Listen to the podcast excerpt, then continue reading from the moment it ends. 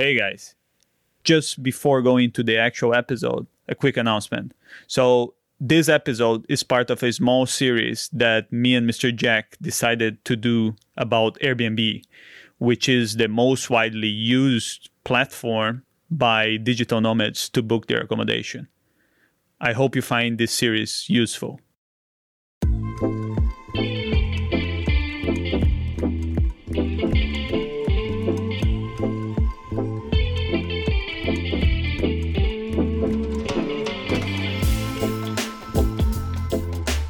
Hey, hello. Welcome to the Nomad Tactics podcast. Here we provide life optimizing tips and systems for digital nomads. I'm your host, B, and I'm joined by the co-host, Jack. The topic we're going to talk about today is how to find hidden cameras on your Airbnb or any other type of accommodation. I will start with a quick summary of the episode. First, me and Mr. Jack are going to talk about where this topic fits in our broader digital nomad life system. After that, we're going to talk about the main methods in which you can use to find hidden cameras on Airbnb. Finally, me and Mr. Jack are going to discuss what to do if you find a hidden camera in your Airbnb. I hope you enjoy the episode.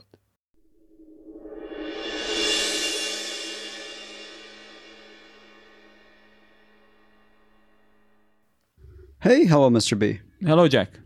So the topic of today is how to spot hidden cameras with an Airbnb or other similar rental property. Yeah, any sort of accommodation. I think the advice here would be relevant. Yeah, so what we mean by hidden camera is like a camera hidden by plain sight. It could be a camera within the clock, a bonsai tree. Whatever. It's like just a camera that the owner of the property puts there to try to record you while you're there. Yeah, so we decided to do this topic because in the last few years, there have been some incidents of people finding out they are hidden cameras within the Airbnb they're living in.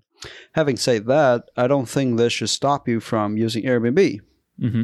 I mean, it's still something quite rare. Me personally, I know of one incident of someone that this happened, but it's something quite rare. But anyway, it's quite important to cover. I think this is going to become more and more of an issue because cameras are getting smaller and smaller. And yeah, and actually this is a problem in certain parts of the world. So I heard, for example, Korea is a country that's kind of a big issue. So depending where you are, maybe you should be careful more. So we decided to do this topic is because we want to raise awareness of there is such issue exists within Airbnb. So before we go into the main topic, we should probably place this topic within our digital nomad life system. Yes. And for people who don't know what the system is, it's basically a six-step system that aims to help people go from a normal life into a optimized digital nomad life. Yeah. So where would you put this topic within which step of our system? So I think the topic today would clearly fit the fourth step of the system, what we call the arriving process. So the arriving process basically is the step where when a digital nomad gets to his new base, in other words, the city in which he will be living in, he will need to do certain actions to make sure his whole stay gonna be smooth. So I would say that once you get your new base, perhaps the first thing you're going to do is to do the check-in process in your Airbnb. And we have a podcast episode that exclusively talk about that, all the steps you should do there in the check-in process. And I would say that once the host is gone, let's say, you could perhaps go to this step if you think that's relevant to you, if you are afraid of hidden cameras. In other words, once the host is gone from the property during the check-in, you should look for the cameras. I see. So let's go into the main topic today, how to find the hidden cameras. So we divide the topic into two. The first, we're going to introduce four ways to find the hidden cameras. That more or less go from simpler methods to more sophisticated methods. And the second part of the episode is going to be, what if you find a hidden camera within your Airbnb? What should you do? So, Mr. B, what would you say would be the first way to find hidden cameras within your Airbnb? So, the first approach is perhaps the simplest approach, and that simply is to look around the place, look for objects that seem to be out of place. So if you're a host and you're trying to secretly film someone, then you need to place the camera in a certain angle to capture the images, right? Therefore, it makes sense to you to look for objects that seem to be out of place or objects that are redundant. For example, if there are two smoke detectors in the ceiling next to one another, the chances that one of them is a hidden camera is quite considerable, because there's no point to simply put two smoke detectors. Another example would be a wall clock in a bedroom that directly faces the bed. At least in my experiences, most bedrooms don't have wall clocks like that. So I would suggest you to investigate such thing. The majority of hidden cameras are typically very cleverly hidden in items such as alarm clocks, wall clocks, smoke detectors, planes, mirrors, things like that. It's very hard to come up with an extensive list, right? Because they are always coming up with a new way to hide the camera. So even if we set a bunch of objects here, in a couple of years, this would be an incomplete list. But the general point that we are trying to make here is that if you come across any type of object that seems to be like out of place or weird, there's just something off about it. You should take a closer look at the object and see if you can spot any really small lens on it. By doing this kind of inspection, you're going to be able to spot the hidden camera potentially. Okay, so going on to the second method of finding a hidden camera is to shine a flashlight to pick up the reflection of the lenses. Yeah, so lenses, including the lenses from hidden cameras, are usually made out of glass. Glass is a highly reflective type of material, and flashlights can make you spot reflective materials. I think you can already connect the dots here. The second method is when you use your smartphone flashlight, or any sort of flashlight, to be honest, and you try to spot the hidden camera. So what you're going to do here is to turn off all the lights in the room you want to inspect. After that, you take your smartphone, turn on the flashlight, and start to go around every little corner and every little object of the room. If you see any sort of small, bright flash of light being reflected back at you, perhaps you have found the lens of a hidden camera.